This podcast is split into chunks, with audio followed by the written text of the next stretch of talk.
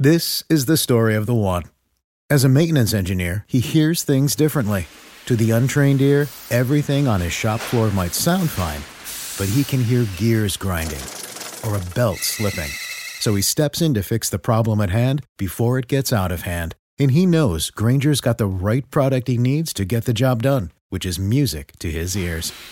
Call, clickgrainger.com, or just stop by. Grainger, for the ones who get it done.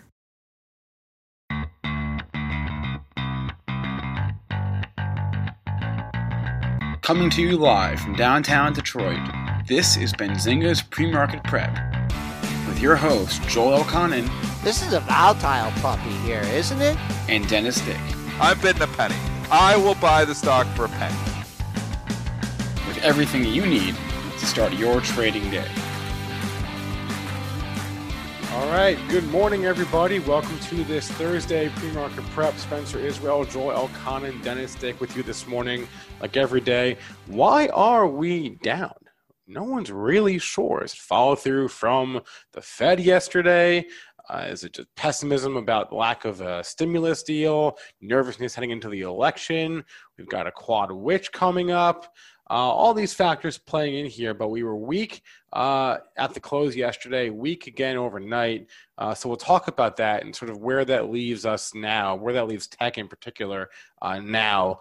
Uh, and as we head into uh, what is really a vacuum of catalysts here for the next few weeks, uh, two guests on the docket for the day. Marc Chaikin will be on at 8:15, and then at 8:35 we have a new guest, Will Hershey. He's the co-founder and CEO of Roundhill Investments. He's got the Nerd and the BETZ ETFs, uh, esports and sports betting. So we'll talk about those trades with Will at 8:35. Uh, I'll bring Joel on now. Actually, before I bring Joel on, uh, I want to see some more likes today. If we can get up to 300, that would make my day. And now, Joel, update us on what has happened here overnight because we are weak, as I mentioned. Yeah, good morning, traders and investors. Uh, we're in the red by 1.32%. That's 44 and a half handles. And we're 25 points off the low of the session. Uh, very weak attempt at a rally last night. Got about seven points above your closing price before we turned around. As I mentioned, 33.10 and a quarter. That's a big number. Last week's low is what we want to all keep an eye on, and that was 32. Uh, yeah, into 32 handle, 32.85 and a quarter. That's your weekly low from last week. You have uh, crude down nine cents after a nice rally over forty dollars. Potential double top in crude at 40.34 and 40.39. Uh, gold meandering in the 1900 handle, down $18.80 at 1950, Silver moving more than gold, down 1.6%. Uh, or 45 cents at 2703 and uh, bitcoin not once what it was, just hanging out here at 11,000, lost that level overnight, down $130 at 10,885. So, Dennis, why did the market get so upset over stuff that we already knew from Jerome Powell? I, I don't know, but it's trading technically right now. And if you look here, here is the issue that I have with the overall market. The cues, look at the cues. Don't look at the SPY. Look at the cues because the SPY was saved a little bit, and not that it was saved at all, but it was helped yesterday by this rotation of value. But the market money started flying out of tech right after Powell started talking. And if you look where we failed on the cues, I and we have multiple highs just around the 280 level. And yesterday, perfect, really double top from the day before at 280, 45, 280, 36. And then we rolled over and sold off all day, all, all like for the last two hours. That sell off has continued this morning. We are off the overnight lows, but still significantly lower. And just like that, we go from the top of like the eight day range to the to the bottom of the eight day range, just like that. So do we bounce? The first time down at that low that we made four days ago, down 266 on the on the cues? I think we do. I think we bounced there maybe once, but this market is starting to look even more broken than it did before. We were talking about the trend, and the key for this market was something that you said a few days ago: is Apple. Apple 110 was critical to hold. I'm full disclosure, I'm still long Apple long-term portfolio, not selling out of that. But if you're in it for a trade, that 110 is getting breached here right now, and that's concerning for the overall market. I agree. We talked about that. Got a really nice bounce off it, uh, really two times, and now you are below it. Uh, I don't think I don't think we have a wager here because we're too far off. Well, we're on the But- same side. Well, we're on the same side too, but I, I just think a little bit longer term. I, I, I think that that 35, 76 and a quarter, I think that's going to be the, the high for a long time. At Why? least, why? Uh, one thing the market doesn't like is uncertainty. And you are coming into probably two of the most uncertain periods of time in the United States history coming into this uh, coming into this election and I don't see any major catalyst between now and then. I know earnings season uh, starts in October, but uh, uncertainty, uh, the outcome of the election, either way, uh, people feel fear either way, and I just think that the prudent thing is to is to be on the sidelines, and I just don't see us ripping back up. You got the overhead supply issue now Mhm. a lot of different things. You had the fluff rally in Apple and Tesla off Yeah. the splits. Um, Snowflake, uh, you know, uh, just wild. You know, you could keep saying these things, but I'm just. This is more, more feel and more technical than you know the you know that the economy is going to hell. This is I- just looking for catalysts. I agree. I think the uncertainty of who's going to win. I, I think the market wants Trump. Like we're not political. I'm not saying what we want. I'm saying I think the market wants Trump because it knows it gets the certainty of, you know, one that you know we have a president that is very much in favor of keeping the markets up at any cost, and we've seen that. We see him talk about the Dow on a regular basis. We know Biden will not be that way. Biden will not be focused on Wall Street. He will be more focused on Main Street. And I think the market's concerned about that as well. So as you get closer, and if Biden continues to lead in the polls, I think the market does, in fact, start to price some of that in. So is that what we're seeing here now? A little bit. We're seeing the fluff, you know, that came out of, you know, the, the markets as well. I mean, it just got silly you know, Apple going up, up, up because of the split, Tesla going up, up, up because of the split. And now you're seeing, you know, some repositioning and saying, hey, wait a second, you know, I can lose money in the stock market because anybody who started in March, April, May, June, July, even August, you know, didn't realize it could lose money in the stock market. Now they're starting to realize it. And a little bit of fear, maybe the FOMO turning into actually FOLO, which would be fear of losing out. And they're losing some physical money here right now in some of these tech stocks that have been darlings. So we've turned. Sentiment's turned to a certain extent. The buy the dippers are still trying, but they're being met with major resistance from the sell the rippers. And are the sell the rippers going to, you know, win over here for the short term? They might. So again, I mean, it depends how you're positioned. If you got a lot of cash, you know, maybe you're, you know, and, and like I, I, like we know I, I do because I raised a lot of cash and didn't get that money back in.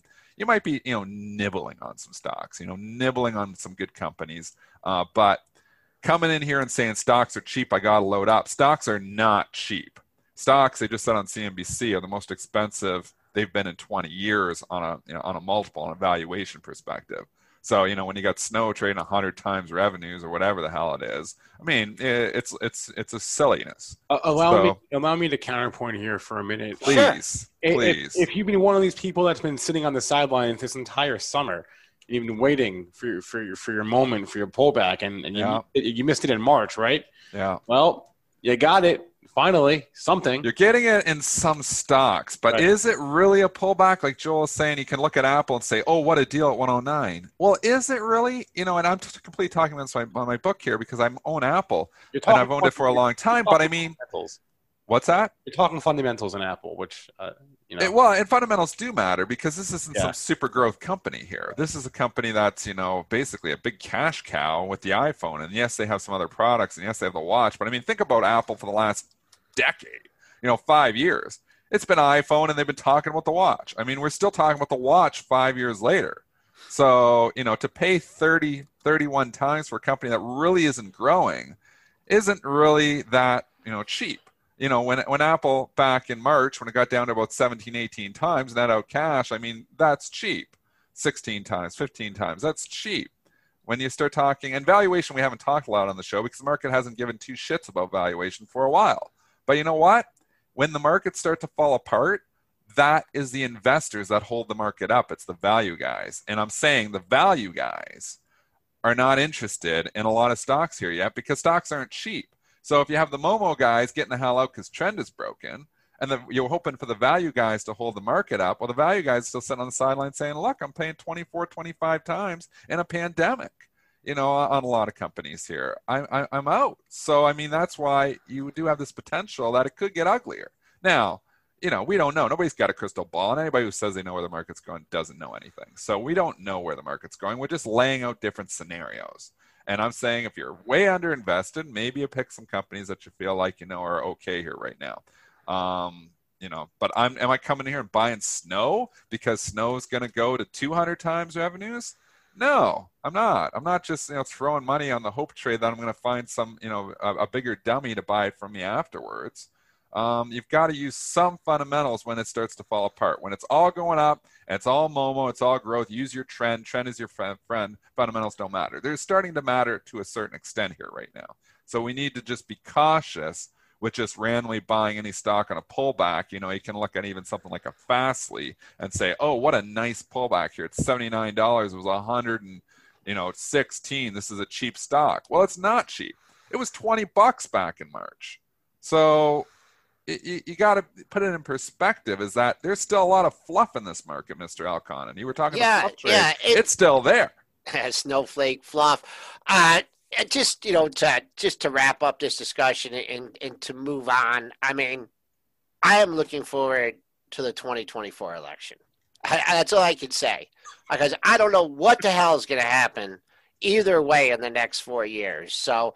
If anybody's got any good candidates on either side for 2024, let me know because fasten your seatbelt, folks. I Yeah. just see, you know, and that, that's that's just. And I don't never. I mean, I've I've voted. Uh, you know, I voted for Eisenhower. You know, whatever. I actually I wasn't quite born yet, but I was gonna say, I didn't know you were quite that old, Joel. yeah, but You we know, know you're old. I like Ike, you know, but no, I, I, I just this is just such an you know I'm, I'm no history buff. Uh, was a political science major, uh, but I just you know uncertainty, and that's one thing the market does a lot. I see a whole hell of a lot of uncertainty out there, um, and a lot of different things. So we'll see. The market is famous for climbing a wall. Where you have a very accommodative Fed. I don't know how much you know how many more bullets they have in the chamber. They'll figure something out. Oh yeah, they will. Oh, they said yes. Unlimited bullets. Unlimited bullets. You know, they were going to let inflation run rampant. You know, they, they they say it's under two percent, and we know that's just complete lies, is what that is. Yeah, you can look at the data that it's all lying data to you. I mean, you look at lumber price up 189 percent. You know, my housing quote, you know, going up, you know, basically, you know, 30 percent from what it was last year. I mean, but we don't have any inflation. And you look at, you know, yeah, two by four. My dad complained it was three, but four bucks to, in two months ago is now eight bucks. I mean, maybe it's just lumber, but it's not. There's other things that are going high too. I mean, I look, you know, even the, you know, even the play set, you know, that my my kids are playing on outside. You know, it was you know a thousand dollars or eleven hundred dollars. I look at that price of that now. The same play set is sixteen hundred dollars. You know why? Because all the parks are closed and you can't get a hold of them, so they jack the price up on them all. So I mean, don't kid yourself. There's no we haven't had two percent inflation ever. It's always been higher than that. They just take everything up that's inflationary, but it's a hell of a lot higher than 2%. So don't listen to Powell. They're all using data that lies. It's way higher than 2%. We had Gil Morales on here. Remember when he was on a year ago and he was saying if they put everything, he did a, he did a paper on it. And he said if they put everything back in that they took out of the C, of the index, of the way they calculate inflation, we're running around 7%. That feels right we have not run 2% forever. So that's just, you know, just BS. What's this? Does anybody know the uh, symbol for the lumber futures on TradeStation? I have it. Uh, if they do, I just like that because I know they've. This is a good indicator of inflation, but I'll try and find. I mean, just here. think of the housing prices and what's happened. You know, if you go back and think about Joel, you've priced out, you know, houses and obviously Oh. Canadian, US, but you know, we were building in Canada at 200 bucks a square foot 15 years ago. You know, pretty nice stuff. 200 bucks a square foot. Now that's 400 to 500 a square foot. Yet they're telling us there's no inflation, but your biggest cost to your consumer is your house. And you see housing prices exploding. Why do you think housing houses keep going up and, you know everywhere really? It's because the input cost of building a house are a hell of a lot more than they used to be. So, I mean, th- this is just you know nonsense that oh yeah we're running you know our biggest risk is deflation give me a break that's Yeah, just garbage And then I don't even want to think what's going to happen if we, if you know, if the Fed has to start bumping up rates. Then I mean, they said, I, I don't know. I, a lot of things here. Let's move on to. and you, an when you print this much money just to continue on Yeah. i'll bring marc in here right now too but when you print this much money it's basic economics it's got to chase the same amount of money keeps getting printed it's going to push prices up you keep giving out money it's going to push prices up and it is and we are seeing serious inflation here in certain areas you know maybe your loaf of bread isn't up that much but joel i can remember buying a loaf of bread for 99 cents can you still get a loaf of bread anywhere for 99 cents I remember that not so long ago. What's Marc think about the inflation argument? Because I, I'm arguing that inflation is a hell of a lot higher than two percent. That's on, that's on mute, Marc. First. Oh, Marc's on mute. See, yep. He's still on mute. Yeah. There he is. There we go. Um, I think inflation probably is understated relative to what it really is, but I don't think that matters from an investment point of view. It, it Fed- can eventually though. Like, what are your thoughts here? I mean, Yeah, we but get a eventually significant. we're all dead. Come on. not long enough. That's zero hedge Thanks. talking there, Marc. No, On a that's long enough John- time frame, John we're all, all Maynard we all go to zero. No, it's John Maynard Keynes. Is that Uh, where it's from? Is that where zero yeah. hedge took it from? Yeah, sure. Uh, I, the Fed basically pivoted from talking about inflation as the driver for rates to unemployment or employment, which is um, good and bad. They basically said unless and until we get acceptably full employment, rates are going to stay low. Well, that's not happening for a long, long time, which is why people are talking about 2024. So, well, how do you play this market? I mean, we've got everybody's wanting a pullback to buy. We get the pullback, and now, you know, I'm nervous about it. Maybe I should be just backing up the truck because we're going to continue to see asset prices soar and this free Fed, free money for everyone Fed that's out there. Or does it all change because of the election? We get a new president in there who's not so focused on the markets. He's more focused on Main Street. Is that is, are there implications there? What does Marc Chaikin think about the landscape going forward here? I'm going to be like the two-handed economist today. Uh, I think it's it's it's a bifurcated market. You want to sell strength, uh, particularly earnings reports, which are going to be coming up in October. But Adobe is uh, you, you can find a million of them: Adobe, Chewy, Nvidia. All these stocks cried out to be sold uh, on the spike after earnings. On the other hand, we're still looking to accumulate stuff on this pullback. So. Um, I think there's only one technical indicator to look at, and that's price. And so 3,200, 3,250 has been my Maginot line. It roughly equates to a 10% drop in the S&P 500. And uh, so far, September's playing out according to script, except that we compressed a lot of the selling into that uh, three-day NASDAQ sell-off a week and a half ago. But uh, still bullish in the names that we like. And What, what, what are those names? well, the, the home builders, the quality uh, tech stocks with uh, proven cash flows like Adobe, NVIDIA, uh, Microsoft, maybe Amazon, they're all pulling back. But there's one name that I think everybody needs to follow, which is FedEx.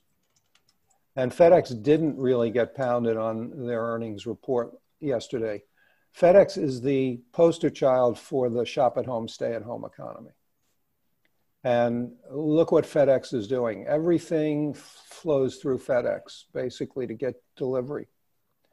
And I think as long as FedEx maintains that very steep uptrend, obviously we're going to get a pullback in here from that earnings spike, that the market's in good hands. But having said that, if we break the 3,200 level, then I'll start being cautious and let the stops take me out of the positions that we like. Um, I, I think buying puts ahead of that is unnecessary. Um, selling stocks on strength is okay. It's, it's actually a good thing to do in here.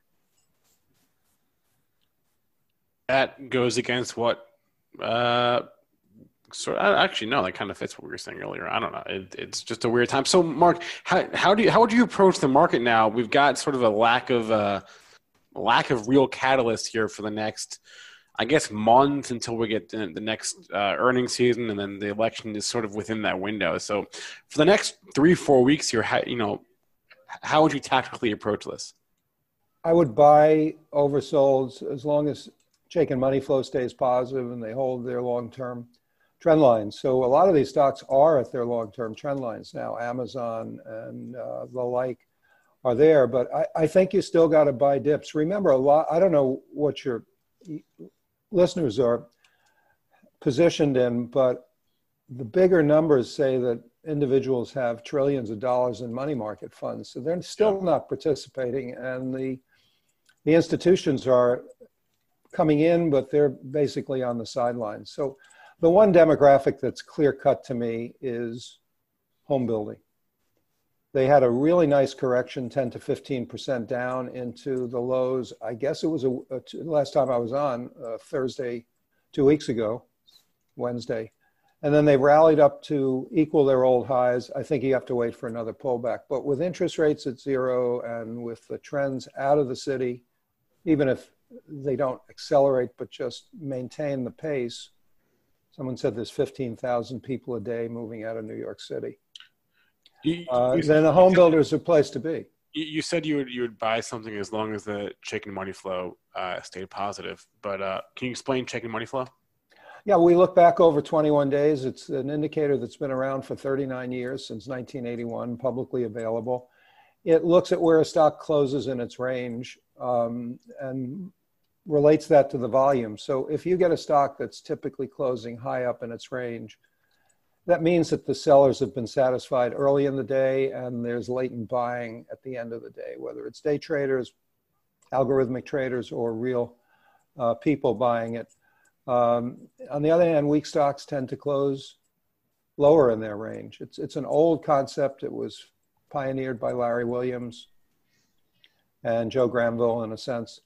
And we look back over 21 days. So if you look at a stock like Adobe, NVIDIA, these are stocks that had pullbacks from the April breakout, but Chaikin money flow stayed positive, and that tells us that smart money continues to buy on weakness. It's a, it's a great way to see if smart money is contributing to the rally or taking advantage of the rally. And and this this indicator is is on most, uh, I, I would think, if not every major trading platform, right? It's a technical indicator.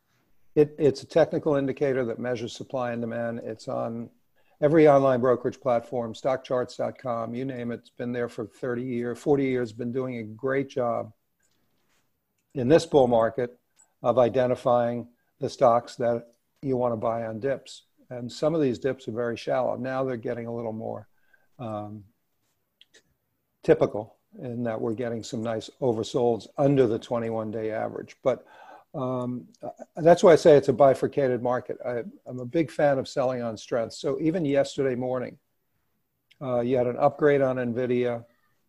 Yeah, the Adobe earnings report, they spiked up 2%. It wasn't the 4 or 5% that we've been used to, but look where they closed and look where they're trading pre-market. There's a 6% swing. So even a um, intermediate investor who's in early, let's say you bought NVIDIA at 360 where we first recommended it, it's okay to take a profit and then look to buy it back on a six to seven percent pullback. That's that's a big pullback in these uh, mega cap tech names. Marc, We're on the line with Marc Chaikin of Chaikin Analytics. Joins our show every couple of weeks to give us technical and fundamental outlook on the market. Uh, Marc, I just want to I just want to go back. I want to look at you know the the meltdown in March and April, and the market coming back in May and June, and uh, you know myself included, and and I think Dennis could uh, attest to the same thing. Uh, we were a non-believer in the rally at first, and we kind of stayed in the uh, in the bearish camp. Um, I think uh, it's safe to say that you were you were in that that camp too. Uh, you turned there was a point, and I know it was several hundred handles ago in the S and P's um, that you turned, and now you're you're on the bullish side. You're looking for the pullback. It's always important to catch turns in the market, major turns in the market. Uh, with expiration coming up, the quad witch expiration, You know, do you think this is a maybe a turning point for you know a down three to six month cycle, or what? You know, like way beyond thirty two hundred, like three thousand or twenty eight hundred or twenty seven hundred wouldn't even be out of the ordinary. What's your what's your trigger for more than this is just a you know a, a pullback to buy, whereas you know we're going to go spend some time under three thousand in the S and P. Well, 3,200 is the trigger. And the reason okay. is when you get to a 10% or more closing decline in the SP 500, you're out of the pullback range and you're into the correction range, which is 10 to 20%. It takes longer. The, I think that what viewers should know is that pullbacks tend to last a month and they average 7%. That's exactly where you are in the S&P 500. 7% pullback intraday to intraday, maybe 8% and it's it hasn't even lasted a month. So I I don't think that the uptrend has been broken. I think the you know the much talked about Fed put is real, and you know what else can the Fed to do do in terms of bullets? Buy S and P futures. Come on, guys. Janet Yellen wrote about that in August in an editorial. She said, "What's next? Are they going to buy futures?" That was like the canary in the coal mine. If things break, I think the Fed will buy stock index futures. Don't have any proof of that, but there's been more than a. They already are, Marc. Oh. Well, they already does, are. Does that change after the election if we do get Biden, though? Does that change? No, I think the Fed is probably going to be more accommodative to the economy if Biden wins, because I think that Powell is sensitive to looking political, and obviously with Trump being the cheerleader for the stock market and the reopening economy, uh, you could say that the more dovish that um, the Fed is, the more they're playing into Trump's reelection uh, plans. So if the Fed and Powell are genuinely concerned about the state of the economy, and it's fragile, guys. Don't you know that your your concerns are founded, not unfounded. Uh, but if the Fed is genuinely concerned, then I think, uh, particularly since Biden may start talking about rolling back the tax cut, which could create some short-term weakness after the election. Joel, I agree with you there. Uh, that the Fed's going to remain accom- accommodative. I mean, you know, anybody in Washington knows that there's a changing of the guard, and you know, Powell didn't say we're going to keep interest rates low, but only if Trump is the president. He basically said because the economy is soft and without additional fiscal stimulus,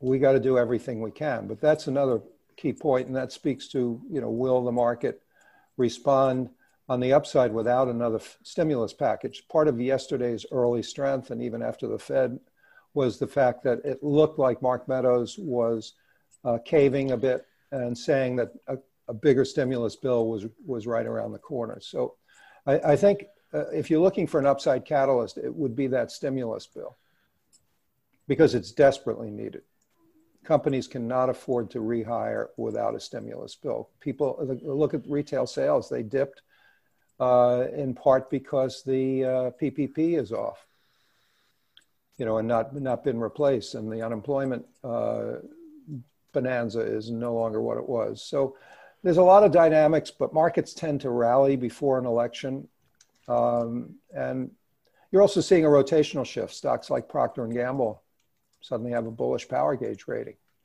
I think where you have to be careful, Joel, uh, to your point, stocks like Shopify, where the fundamentals are underwhelming the stock price. So Shopify uh, picked up a bearish rating in Chaikin for the first time in six months. Well, the trend's broken and the valuation's and, yeah. insane. So those are the stocks you really have to be careful. If stocks like Zoom and Chewy, which you know, we like from a technical point of view, Chewy from a fundamental, Peloton, if these stocks break support, then you got to be careful about those stocks. But this really is a market of stocks and has been since April. And if you're focusing on the right sectors and industry groups, and right now that's technology uh, and and some consumer discretionary, uh, a la home builders and uh, and Amazon, then I think you're going to be okay here being long. Uh, but again, two-way market. Sell the spikes when you get them. They're almost every week you get a saleable spike, but yeah. look for buying opportunities on dips. All right, Marc Chaikin with more of a, uh, a macro uh, view uh, on on today's show. Marc, thanks so much for the Yeah, time. Joel, Joel's frowning. I don't think Joel, Joel liked the macro view. I can be controversial, Joel. Joel just frowns. That's what he does. No, no, I, I no. I mean, it's it's uh, it's a difficult market right now, and I I don't I don't see it getting any easier over the next two months or through the end of the year. Joel's bearish. Yeah. No, wall of worry. I mean, you, you nailed it in your intro. Market climbs a wall of worry. It- when, when everything is rosy, you don't want to be, uh, you know, buying them. You want to be selling them. And everything is not rosy right now. I agree with you there.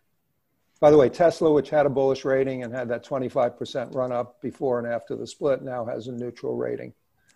In So all you'd be a seller. The t- it's had such a big pop here. Eight day rally from 329 to four. Well, I got over 450. So basically getting two thirds of the losses back from the wicked five day sell off.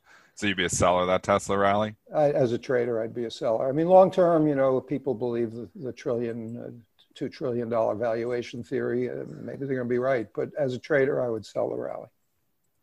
All right, Marc, thanks for the time today. We'll talk to you in a couple weeks. Pleasure.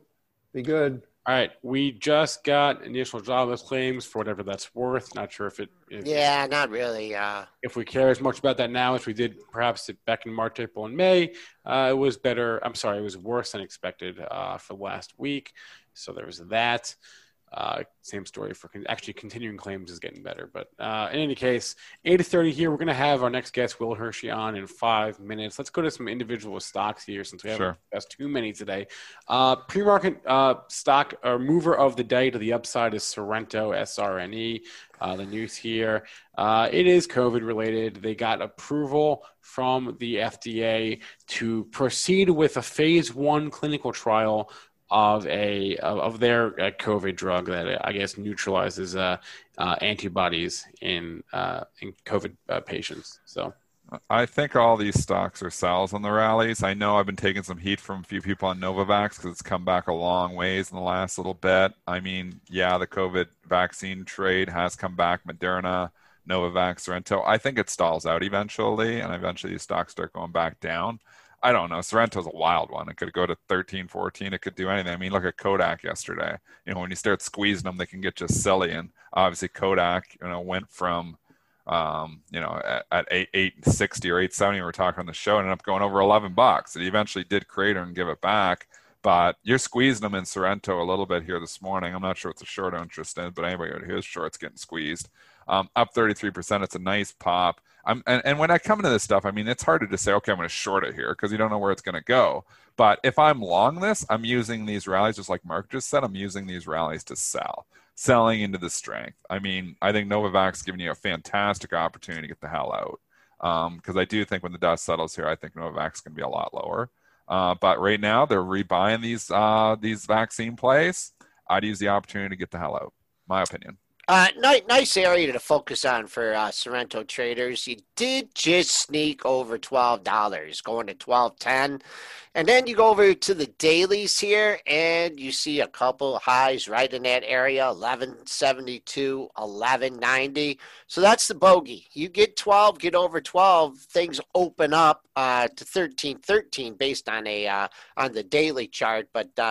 Backed off 90 cents of it. Uh, the longer it takes, and, and I've explained this before, when you get a pre market high like that, and the longer it takes to get over that pre market high and close it, or you know, close above it, then you got more chance for a follow through on the downside. And a good example was FedEx yesterday. Uh, traded 262, almost 262 in the pre market. Yeah. Never saw that during the regular session. So, you know, if you're super momentum, you want to, you know, see this thing go to 13, 14. Well, first see if it can take out the pre-market high. and then uh, as far as stocks moving to the downside this morning. Um, Hey, Play is probably your leader, one of your leaders here. The company, according to the Wall Street Journal, warned that if they can't reach a deal with their lenders, they may have to file for bankruptcy.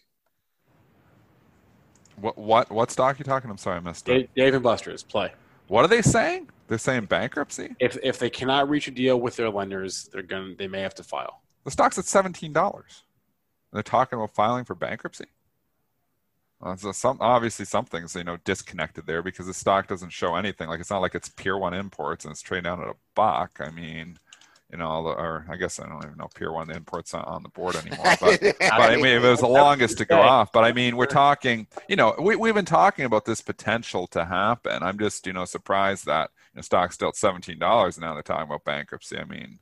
It's impressive that the stock's holding up that well, only down ten percent, because that's a horrible headline. You know what? I this may have been a nugget that was buried in their earnings report last week, so I, am not sure. I'm not sure if this is new information. We, we had earnings, but we might go bankrupt. I don't know.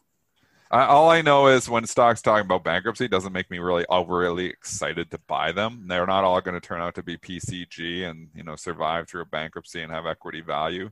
Usually, when stocks go through bankruptcy, the equity shareholders get wiped out.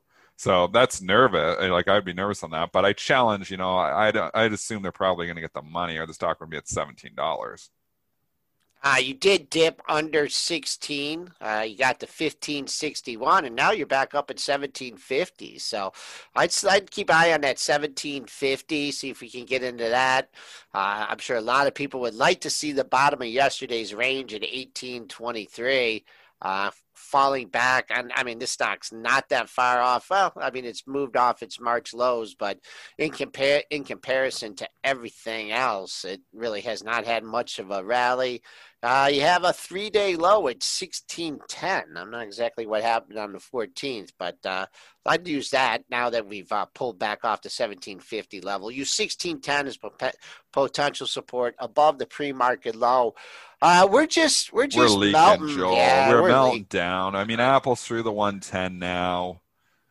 You got to sell the rallies. You're going to get more rallies. I think I think you want to lighten up. If you're if you're all in and you're on margin, you absolutely don't want to be there right now. I hate to say, I know there's a lot of people messaging me, you know, on different stocks. They talk like Rocket and different, you know, you've got to be careful when you are investing, and if you're new and you're sitting on margin, um, it's can be really dangerous. And I mean, yes, I've bought some Rocket. It looks like it's going to break down. So, you know, here talking against my book here too, I stuck some in the retirement account because I like the story, believe in the Detroit, and I like the Jason Raznick pick here.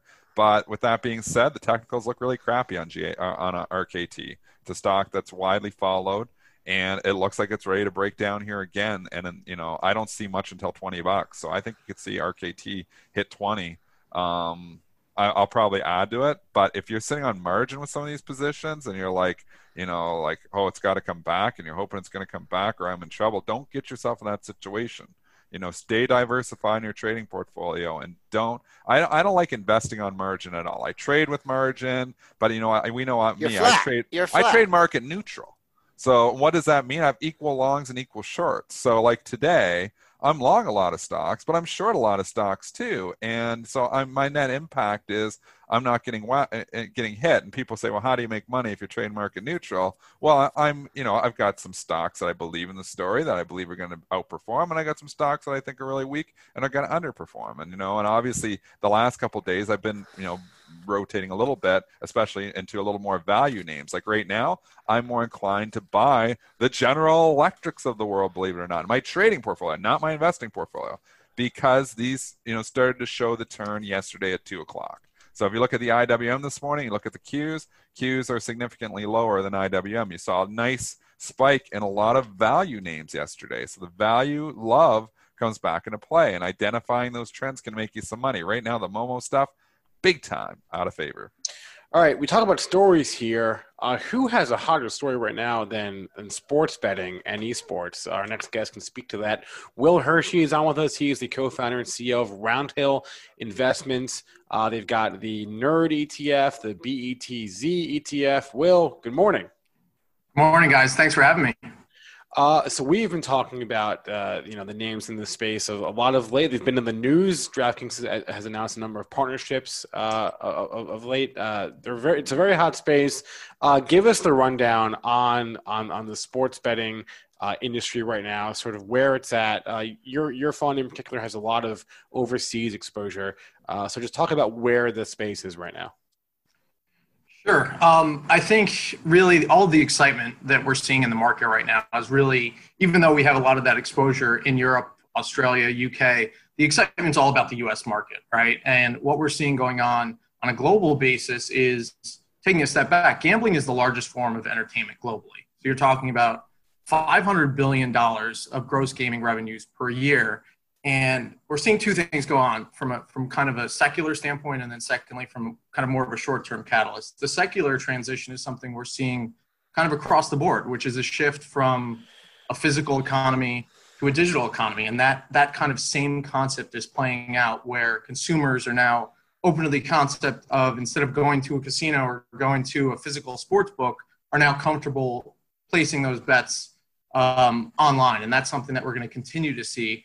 And in the U.S., I think um, you know we're just starting to have various states roll out um, kind of regulation and legalization. Remember, on a federal level, uh, sports betting only became you know kind of legal with the repeal of PASPA uh, in 2018. So this is kind of a new phenomenon for the U.S. And what you're seeing in the U.S. is really it's it's a gold rush, and you're seeing you know the DraftKings partnership with ESPN. I mean, I, I don't know if you guys watch Monday Night Football, but it felt like every single commercial was PointsBet or DraftKings or FanDuel. Um, and I think kind of on the shorter term catalyst, but we're going to start to see this play out is you have states that as you're kind of in the wake of coronavirus and some of them coming into it even have budget deficits. And you know what better way to kind of kind of turn on the switch and shift from a black market to a regulated market collect meaningful tax revenues by kind of state by state legalization? And i think that the market's kind of getting excited for that um, but I mean, this is this is gold rush time. This is no pun intended, inning one or two um, in kind of the U.S. sports betting story. Do you, do you think that the public markets are, are like behind in a way, and that the, the the the recent enthusiasm is just is just investors playing catch up to? It's been a pretty slow develop slow developing theme. You mentioned you know the the, the law changed two years ago now, right? So it, it's taken a while for this to develop in the public markets. Is that part of it? I think that's part of it. I think you also had, I mean, let's remember where we were, you know, only a couple months ago. Um, we didn't know if, you know, what sports were going to get played, if any. Um, we just got news yesterday that the, the Big Ten's actually going to go ahead with their season. I mean, there's been so much uncertainty just around whether sports themselves are going to get played that I think, I think in that sense, kind of from a shorter term standpoint, sure, the, the market's definitely kind of playing catch up. But also remember that kind of a lot of these names, um, particularly U.S. listed names um, that people are starting to get really excited about are, are relatively new stories. Um, you know, DraftKings only came public via via SPAC earlier this year. Um, Penn National is a you know a company that's been around for a long time, but the story completely shifted overnight when they invested into Barstool Sports, and now they're kind of trying to become that digital first platform. So I think there's just so many catalysts on a day to day basis now that's really kind of kind of driving it. But no, you're absolutely right. I mean, this is this has been in motion for several years. Um, but but I think finally we're getting to the point now where you know there's enough kind of states that are up and running that, that the data is starting to starting to play out. And actually, just over the last couple days, we've seen um, kind of the figures come out from New Jersey, from Pennsylvania, yep. like all time highs in terms of the amount wagered. Kind of we call it handle um, in each of these states. And and I think that just speaks to pent up demand um, and kind of this more concept of people are comfortable betting from their phones. Can you uh, outline just the types of companies that the BETZ ETF is is is holding in terms of you know where they fall on the industry spectrum? Sure. Um, so the first one is, is pretty straightforward, and it's the the sportsbook operator. So actually, the companies that are kind of offering these B2C platforms um, in some cases, they're they're still doing it brick and mortar, but really we're interested in the ones that are kind of offering these um, mobile betting platforms. Then you've got iGaming companies. It's it's interesting because all the attention's on sports betting right now, um, and I think for good reason. Uh, you know, everyone's excited for the return of sports, but iGaming, which is really online poker, online slots, online casino, is the long-term higher margin moneymaker where a lot of these sports books are going to end up kind of making most of their money is in iGaming. And there are some players that are kind of um, more pure plays on that sector we have in the ETF. Uh, then you have technology providers. Um, so an example, I think a lot of people, it was a darling there for a second, is is GAN. Um, yeah, a, lot, a lot of people in our chat asking, asking, I think, for your thoughts on GAN. we can go there right now if you want. Yeah. Or let, me, let me finish yeah, and we'll get, yeah, we'll get to GAN. We'll get to GAN. Uh, but anyway, the, the technology providers like a GAN, like a Kambi, I mean, these are kind of your picks and shovels way of playing the industry, right? They're they're licensing their technology to the to the front end uh, to the companies that are kind of utilizing it for their front ends. Um, last two groups are, are, are lead generation, which we'll see what happens with the lead gen companies. Historically, the the kind of everything's all about customer acquisition in the gambling business it's you're seeing it front and center right now with these media partnerships. I mean, there's been over the last 12 months, there's been like five major media partnerships. But historically, lead, you know, you know, companies that focus on gambling related lead generation has been an interesting place. And then the last grouping, which um, you know, there's there's different companies are taking a different approach to, to mobile and digital, but you do have the brick and mortar casinos that are starting to get involved.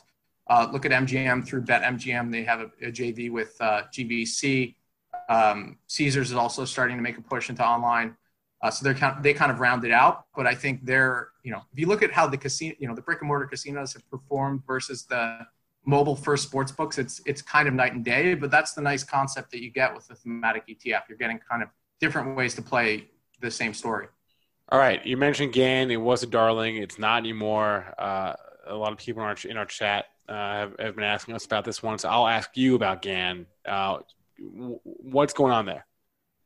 Yeah, I, I, think people also need to need to take a step back and remember that GAN was listed in London before they listed in the U.S. And if you look at the if you look at the chart going back to if you were a shareholder, you know, in UK, it's it's still well above where it was trading. And I think that actually speaks to a different phenomenon, which is kind of this valuation arbitrage where the U.S. listed names that offer pure, pure play exposure here trading at a way higher multiple than what they are in Sweden, in the UK. But in terms of GAN, I mean, I think when the earnings report came out, um, they kind of snuck in the headline that they were losing the FanDuel sportsbook business.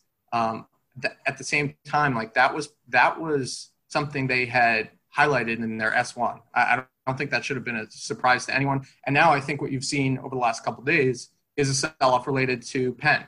Um, I think some some parts of the market were expecting that they were going to get, given that they have uh, Penn's social gaming plat, uh, social uh, casino business, that they were going to get the sports book and the Barstool rollout as well. They didn't get that. That went to GTG, which is an Australian firm.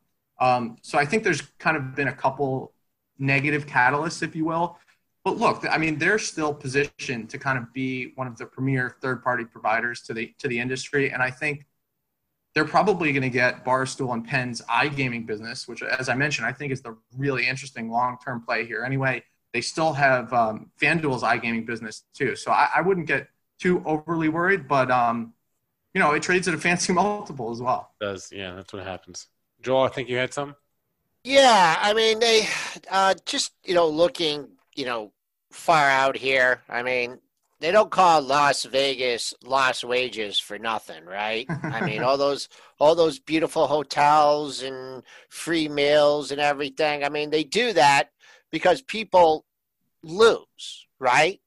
Majority yeah. of the people lose money at, at, casinos and wagering or the track or whatever. I mean, there's a very few. I mean, the books are the ones that make the money, and that's what you're seeing now. I mean, do you just is there just an endless supply of money coming from consumers to to spend on gambling and wagering and really in this kind of economic environment? Is it just uh just something that's just perpetual? The losers are just going to drop out and new people are going to come in or the losers are going to go get more money and mortgage their house and and lose more? Do you see you know is it just an endless supply of money to streaming into the uh into the gambling market I mean, you know, I I kind of think so. When it's it's really difficult to get a handle on what the black market looks like here. I mean, I can speak personally. You know, don't come don't come and arrest me. But I've placed bet you know placed bets before. You know, pre 2018.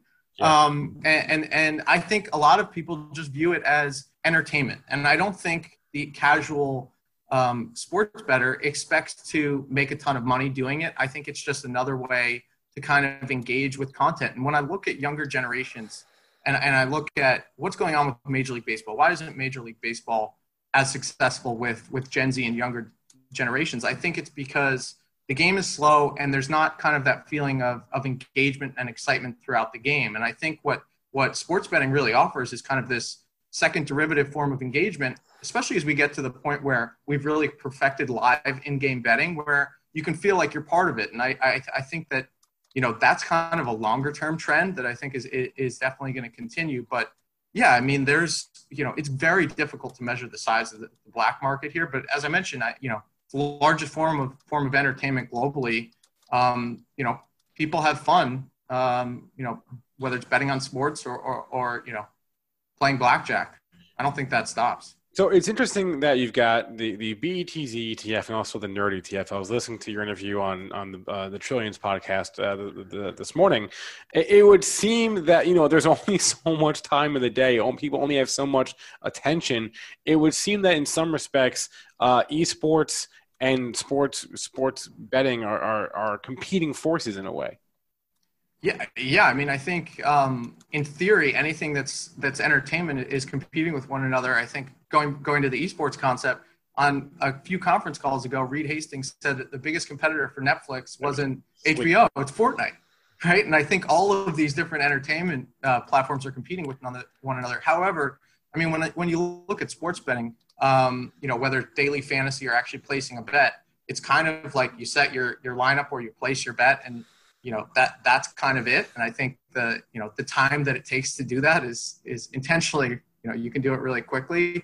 Um, so i think it maybe competes less than than some of these others where it's really um, being as engaged. But no i mean look that that's the name of the game right now. And i think actually you kind of in a way allude to something that i think is going to be really interesting which is more and more entertainment is getting free to consume. Um, and i could see an environment where uh, sports books move VIGs closer and closer to zero over time. And that's kind of um, a play where you figure out other monetization channels, right? We've seen that with video games where they're now free to play. They monetize you within the game. Um, you know, advertising on, on Twitch and different game streaming platforms. I mean, it's all a play for eyeballs at the end of the day.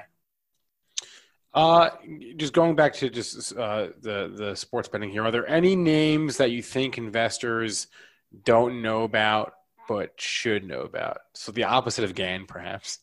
Yeah, no. Um, so not a recommendation. Uh, let me just clarify that. But um, I do think some of the most interesting names. I don't know if if listeners, viewers can can play outside of the U.S., but I honestly think they're some of the most interesting ones. Um, I look at Flutter, uh, which is the parent of FanDuel, the parent of Poker Stars, Paddy Power, Betfair, uh, listed in London. Uh, I think there might be an ADR. I don't know how li- liquid it is, and I, I'd always typically kind of recommend that if you can if you can play in the local where there's more liquidity, that's usually better.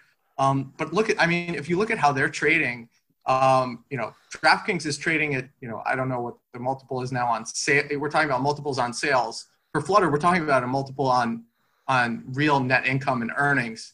Um, and and they have the same tailwinds as well, and and they're very well positioned within the U.S. FanDuel, I think, could be the end, you know, could be the winner in the U.S.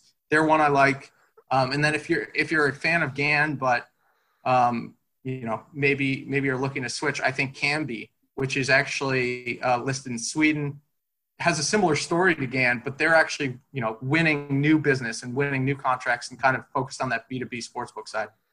Oh, uh, real fast, Joel. Uh, Flutter has uh, has a ticker in the U.S. It's OTC. It's PDYPY, and the, the other one was was uh, say it again. Kambi. I don't think they have an ADR. Okay. Uh, Flutter's the one that bought our Stars group, right, Dennis? Yeah. Correct. Yeah, yeah, yeah. That Me and Joe were too early on this trade. We Way bought too Stars way too early, like two years, three years ago, Yeah. and it leaked and leaked and Uh. leaked. Eventually got bought by Flutter, but we were way too early. Yeah, and then we sold out after the deal, and then it kept on going. Um, I just want to ask you, just as far as um, intra-game wagering, and uh, you know, one site that I was involved with, uh, you know, uh, designing trading software for uh, trade sports, and that was like the original one. And I know it kind of had a muddled past with uh, John Delaney, the founder, and everything, but you know when is that? I mean that that could be a big boon you know it, you know where you have the intra game wagering and football games. You used to like you know there, there'd be a market and then there'd be a play and there'd be no market. I mean how you know Yeah. what happened to trade sports and when do you see intra game wagering uh becoming more you know more of a thing? Yeah, I mean we're we're somewhat there um, in the sense that you know you know lines are offered during halftime on the rest of the game or you know on a quarter. But I think where you're what you're really talking about is kind of play by play stuff. Yeah. Um, and Yeah. I think that where that's really interesting. I mean, I think in certain sports you kind of can't do it, right? I mean, ho- like for hockey, for example, right? You can imagine how that's that's somewhat difficult to try and. I guess there's not that many wagers to really place in in, the, in that that situation, but I mean that's that's the long term holy grail here is just you know kind of you know Are any of these calls. companies going that way? Because that was the one that I would really that that's the one that I'd really get Yep. interested in. You know, I, I don't know off the top of my head who's the best, but you're really going to want to look at the data providers there because think about, I mean, the the the whole play there is, is mitigating risk and offering lines that make sense in real time uh, that people can't necessarily take advantage of. And I, I don't know who it is that's probably the leader there. I can get back to you guys, but but I would say this: I think this is going to, and you've heard DraftKings kind of mention this too. And I think this is why DraftKings valuation is where it is. Imagine a world where DraftKings is just your platform to bet or wager on anything that's going on in the world, kind of intra game, if you will, whether it's The Bachelor or a basketball game or whatever. And I think that's like the the kind of long term vision of where this could go. I know that sounds crazy. Maybe not The Bachelor. No, I mean I know exactly what you're talking about. I had a great trade in um, American Idol uh, when that guy. what was that guy's name? T- Which Taylor or Tyler? Taylor Hicks. Taylor Hicks, yeah, I was there, and I was I had my finger on my, my you know my platform, and it looked like the guy was going to announce a tee, and it was like eighty percent probability, and I just lifted offers, and I locked it up at ninety nine. I just swept out the book, and uh, the, the contract. you armed you armed American Idol. You have a yeah, that was fun.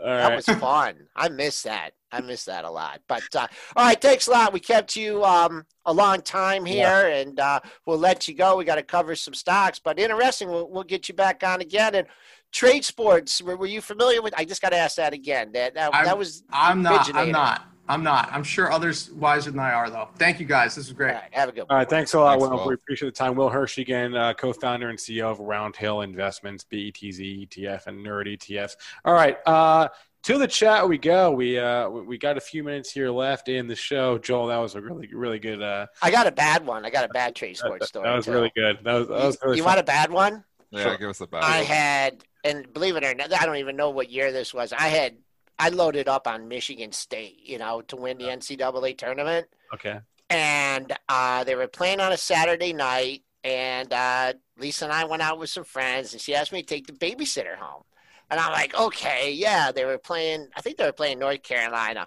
and they were up by like 14, and I didn't put any orders out. And so I dropped the babysitter off and I'm driving back and Carolina starts coming back. They start coming back. I got in and I just like it, the contract traded up to like 80. I came in, it was like 25% probability. I just started smashing bids, you know, because you could have large positions in that for not much money. So, uh, now that was fun. And Michigan State, of course, let me down, but, uh, I wish I would have had some automated trading for that one. That would have been a that would have been a nice Get the trade. high frequency trading going for the trade sport. It's already out there, probably. That's what you get. All right. Um, All right, what else do we got? Three. We haven't covered any stocks today. Tickers, tickers. Quiet, Just three minutes quiet. of tickers. Microsoft here, guys. Let's take a look. Market's getting Microsoft. crushed, Dennis. What are you Uh, doing out there? I'm still long Microsoft. It's perilously looking through the 200 here now. That is key support. It needs to bounce 197.51. I'm sticking with it because I believe in this long-term story still, but as the short-term trade trend is broken, man, a lot of trends are broken right now. Broken trends, broken markets. Uh, Next, we'll give Joel the next one. Same story here, I think, with Kroger. I mean, Joel, you taking Yeah, you I'll going take. Kroger? You know what? Uh, they slammed this off a off a decent report, so I, I don't know what the catalyst is coming forward. I'll stick with Warren on this one. I'll wait for it to make a couple lows in the same area, and then uh, you know make a little bit of turn. Uh, maybe just under this third. You're at some critical support right now.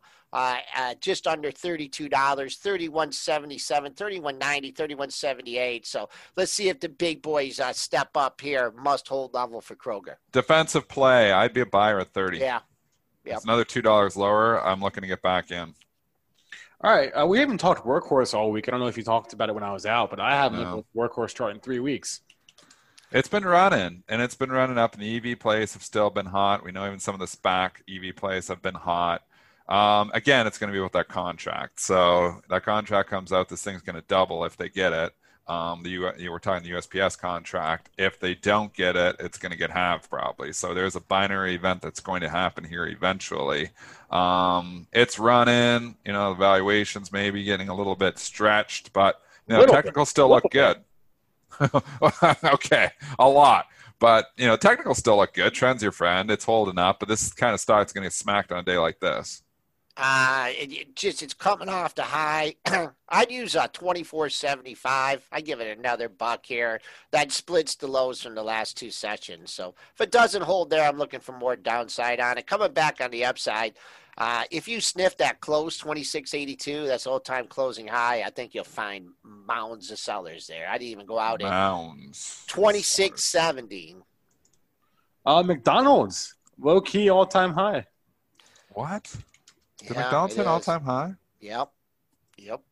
Wow, that's unbelievable. That's unbelievable. This is a stock that I wanted to buy in the COVID crisis. I never did. And, you know, obviously we got down at 124 and we basically, you know, you're up 85% since the lows here just back in March. So it's been an impressive run. Everybody's still going to McDonald's, even though some of the dining rooms are closed. I mean, I don't know, trend's your friend. It's defensive. Probably buyers on the pullback. Uh, I'm not chasing it. Yeah. I mean, it's up so much. You know, the two twenty four eighty one. Not cheap. Was, yeah, two twenty four eighty one. Uh, that's your time closing high. Uh, we are trading below that right now. So, 224.81, 225, I think is uh, especially if you get a down market here, like what we're seeing. Um, I think that I think that's going to be resistance. That 226.72 could hold up for a while. Uh, are we allowed to go a day without talking about Nikola? I think we're allowed. Nikola. Right? Nikola. Uh, it's holding up. It's still holding up. You know, the strength, the support at 30 has been incredible. So as long as it's above 30, take a shot. Remember headline risk overnight, though. Whenever you're holding this overnight, there's risk. And if they uncover anything fraudulent, this thing could really get smacked. So, you know, just be careful in this one. But right now, tactical 30 is holding. I wonder if what's bad for Nikola is good for Workhorse.